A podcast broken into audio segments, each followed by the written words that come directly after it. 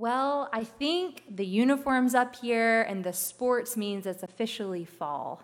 Maybe not officially the fall season, but when the fall semester starts and we have games on Fridays, when football players are out there, when the cheerleaders are on the sideline and the band does their halftime show, it just symbolizes a new season is among us.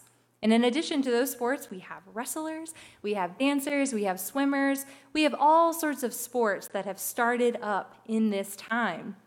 And I'm curious, how many of you were athletes in addition to people who are athletes now when you were in school? Yeah, lots of us were athletes. I wonder if you remember how it felt the first time you put on your uniform or jersey it's kind of cool because these jerseys, not only do they unify us and symbolize that we're a part of this bigger team, and not only do they look classy and they look good, but they all serve a specific purpose. You know, I think about football players and all the things that they put on before they go out to play a game. They have to put on a helmet with the faceplate, the mouth guard, the pads, the jersey, the cleats. There's all sorts of things they put on, and they don't just put them on because it's what you do.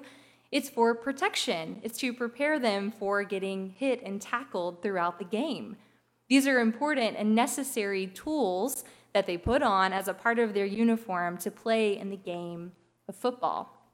You know, I think about volleyball players and how they have to wear something that's stretchy so they can move around a lot. They wear the knee pads, they wear special shoes. Cheerleaders have special shoes and they have the uniform they wear where, again, they can move and dance and be on the sideline all of these things are more than just unifying us as a team, but they serve a specific purpose to protect us and help us as we continue with our team or competition. In our scripture today, Paul is telling the church in Ephesians about a uniform that they are to put on as the body of Christ. And it's the same uniform that we are encouraged to put on every day, every day when we wake up. In the original context, the Ephesians likely lived somewhere in Asia Minor during the first two centuries, and they were a religious minority at the time. Christianity was illegal until 313, and so we know that they were facing persecution for following Christ, following this countercultural leader who is telling them that in the face of violence and in the face of persecution, not to fight back, but to turn the other cheek to pray for them, to love them.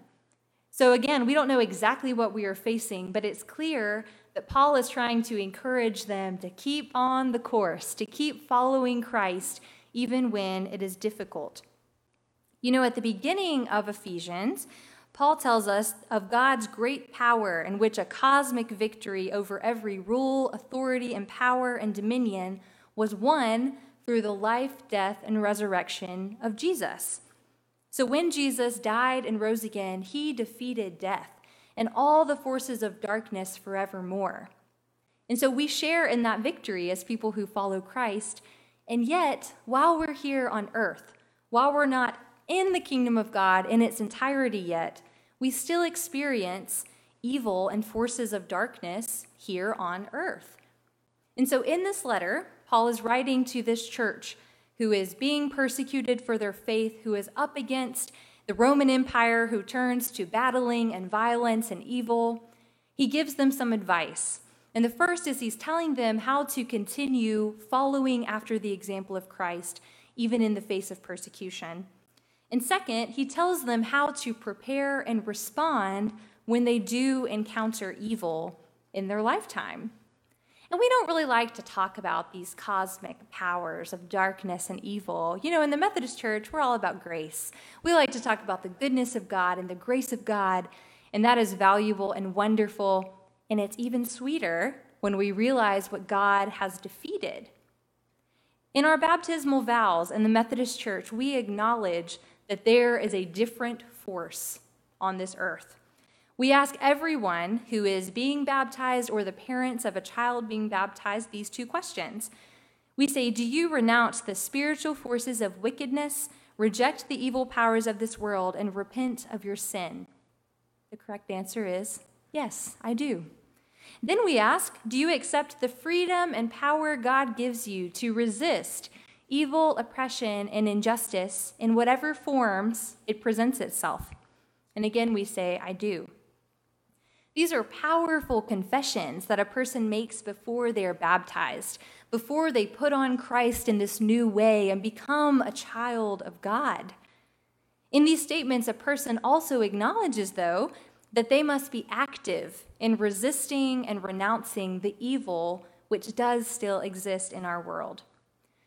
This evil can manifest in many ways, from the really big systemic ways like racism or classism or any other ism that seeks to separate us from one another. We know about those. Then there are the more personal things like a deep desire for wealth or fame or status that supersedes our desire to love God and to love our neighbor. But there's another type of evil that's really subtle and really sneaky. And this is the type that I think we have seen most prevalent in our world, in our society, in the last, I don't know, 18 months or so. This is the type of evil that comes in when you are exhausted, when you are uncertain of the future, when you are afraid, when you are frustrated. This is this type of evil that sneaks in and whispers lies about your faith or your life. The lies may sound like, maybe God isn't so powerful after all. Or, I wonder if God can actually save you. Do you actually have any reason to hope anymore in the midst of this darkness? This type of evil is subtle, but it is powerful if we believe those lies. But the good news for those of us who follow Christ is that no matter the situation, we don't have to rely on our own strength or power or anything about ourselves to oppose these forces of evil, to turn away from these lies, and to point ourselves towards what we know to be the truth.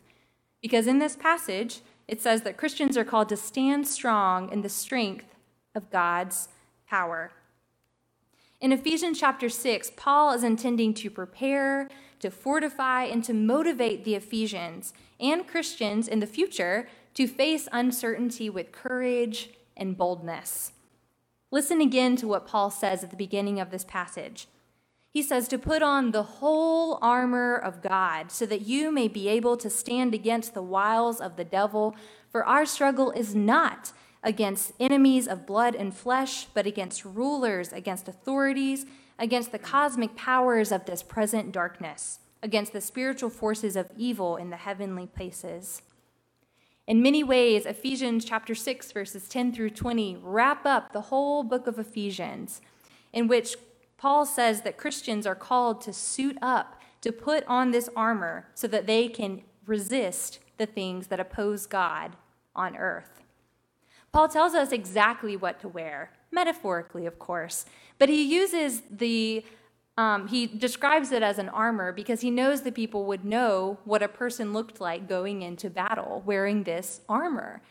So I want you to pay attention not only to what the actual things would do if you were going into a actual physical battle, but also notice what each item represents. For example, Paul tells us to put on a belt but not just any old belt that cinches our pants together. This is a belt of truth. And I like to think about it like a tool belt. So we think about this belt that's around our core, that's within our arm's reach at all times. And you think about what things do you know to be true about God? That God is good, that God is powerful, that God is constant, that God will not abandon us. Put those in your tool belt so that you can pull them out when you face evil in this life, when those lies start to sneak in. What do you want in your tool belt of truth? Next, we're told to put on the breastplate of righteousness. Righteousness is all about being in right standing in a relationship. So, when we have this breastplate that covers our most vital organs, we can remember that our relationships with God and with others matter. It matters how we live, it matters that we are righteous in those relationships. Then we're told to put on our shoes.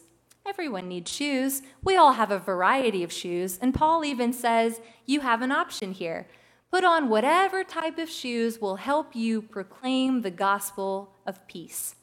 So these are not your house shoes that you're going to sit around in and kick your feet up to relax. These are shoes that are meant for an active participation in proclaiming the good news of God's peace. So we got to put on those shoes. Next, we're told to bring along a shield of faith to hold on to and to hold out when evil and dark forces are among us. The Lord knows when the rains come, when the storms come, we do need something to grasp onto. So Paul says to think about it like a shield that you can grasp onto as if your whole life depended on it. On our head, we place a helmet of salvation. This is the highest, most important thing that we have going on top of our head, protecting us when we come against all sorts of things in this world. You think again about a football player, the helmet, it is crucial protecting your head in these games. So we put a helmet of salvation, reminding us that we are protected in this life and in the life to come. And lastly, we are called to bring a sword. But this sword is not about taking life away, but about giving life meaning. This is the sword of the Spirit, of the very Word of God. So, as we use this sword in the world, we're not hurting people. This is not an onward Christian soldiers where we are battling against the other forces. We are using this to defend what we know to be true about God. And with all of this, we are dressed and ready. We are ready for whatever will come against us. But notice our posture in this armor. We are not on offense, but we are on defense. This passage tells us not, again, to go out into battle, but to stand firm in the strength of God's power. This call is for saints to stand firm and to resist any forces that oppose what they know to be true about God. This is why the armor of God is different than a sports uniform or jersey. You only get the sports uniform and jersey when you have put in some time, you've put in some effort, you have proved that you are ready for the team, that you are worthy of being on this sports team. I know this from a personal and painful experience. When I was in sixth grade, I showed up for school. It was towards the end of the school year. And my friends told me that they were going to Central Baldwin Middle School to try out for cheerleading that afternoon. And I thought to myself, well, I didn't even know this was happening, but I should probably go too and try out for cheerleading, even though I had never done it before. But all my friends were doing it, so I called my mom and I said, I'm to ride with some friends and I'm to go I'm to go try out for cheerleading today. So I get to the middle school and I had taken dance growing up, so I thought surely it was similar. Um, little did I expect the muscles I found when doing toe touches. I didn't understand how to be so stiff like you have to be as a cheerleader. It's not flowy like a dancer. My voice was not loud and proud when I said go Bears. I was super timid about it. And I definitely could not do the required back handspring. And still, I was surprised when my dad took me to see the list posted on the door the next night of the people who had made the squad so my eyes looked, my heart was racing as I looked for my name on the list. And of course, it wasn't there because I had done nothing to prepare to be on this team. I had not gone to cheer camps, I had not practiced, I had very little endurance for this sport, which is a sport, I would like to say. But I'll tell you what I did do. Over the next year, I enrolled in a gym and I learned to tumble. I started running to build up my endurance. I learned to do a back handspring, and the next year I did make the squad. And when I put on that uniform, I felt totally, I mean, just overwhelmed with how exciting it felt to know that I had earned it, that I had earned my spot, that I deserved to be on this team, that I had made it. But thanks be to God that the armor of God and that people being willing to stand firm is not dependent on our strength or our power. The armor of God just requires a person to be a willing vessel, a person who is willing to stand firm. It doesn't matter if you feel like you're good enough or strong enough or ready enough. God can work through any willing vessels. And remember, you have the belt, the breastplate, the shoes, the helmet, the shield, the sword, all of those things at your disposal, which are your resources and tools when you come against those forces of darkness and evil in this world. All we're called to do is to stand firm in the strength of God's power. I don't know what everyone here personally is up against today. I don't know what darkness you feel is around you or what lies you've been hearing whispered to you. But my prayer is that we can all know who God is and to stand firm in that truth. If you come to a place where hope feels lost and you're not sure what to believe anymore, go back to your tool belt. Remember what you know to be true about God, about who you know God is. In closing, I would like to read an excerpt from a children's book that I borrowed from my friend August, who is three. The book is called What is God Like? And I think in it, it illustrates so beautifully the things that we know to be true about God. And I want you to listen to how these truths about God can make us stand firm with courage. What is God like?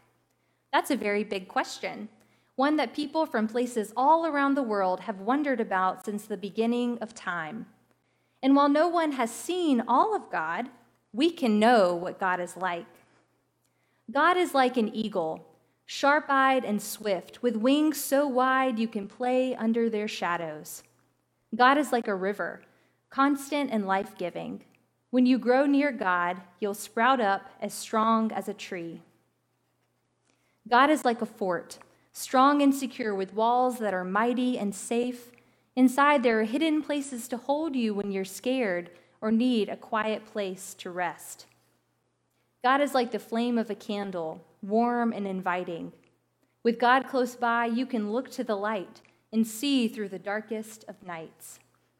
God is like the wind, passionate and full of mystery. God is both here and mysteriously also over there. God is everywhere, swirling throughout the world, whistling across mountain ranges, rustling through trees, and pressing against your cheeks on a breezy day. And because we know what God is like, we know that God is kind, God is forgiving, God is slow to get angry, God is quick to be glad, God is happy when you tell the truth and sad when things are unfair. God is your protector, God is trustworthy, God is your friend when you feel alone. God hopes and God perseveres. Because God is good and constant and trustworthy and loving, we can stand firm against the evils and uncertainties of this life. May we boldly believe this, not only today, but each day of our lives. In the name of God, our Creator, Redeemer, and Sustainer. Amen.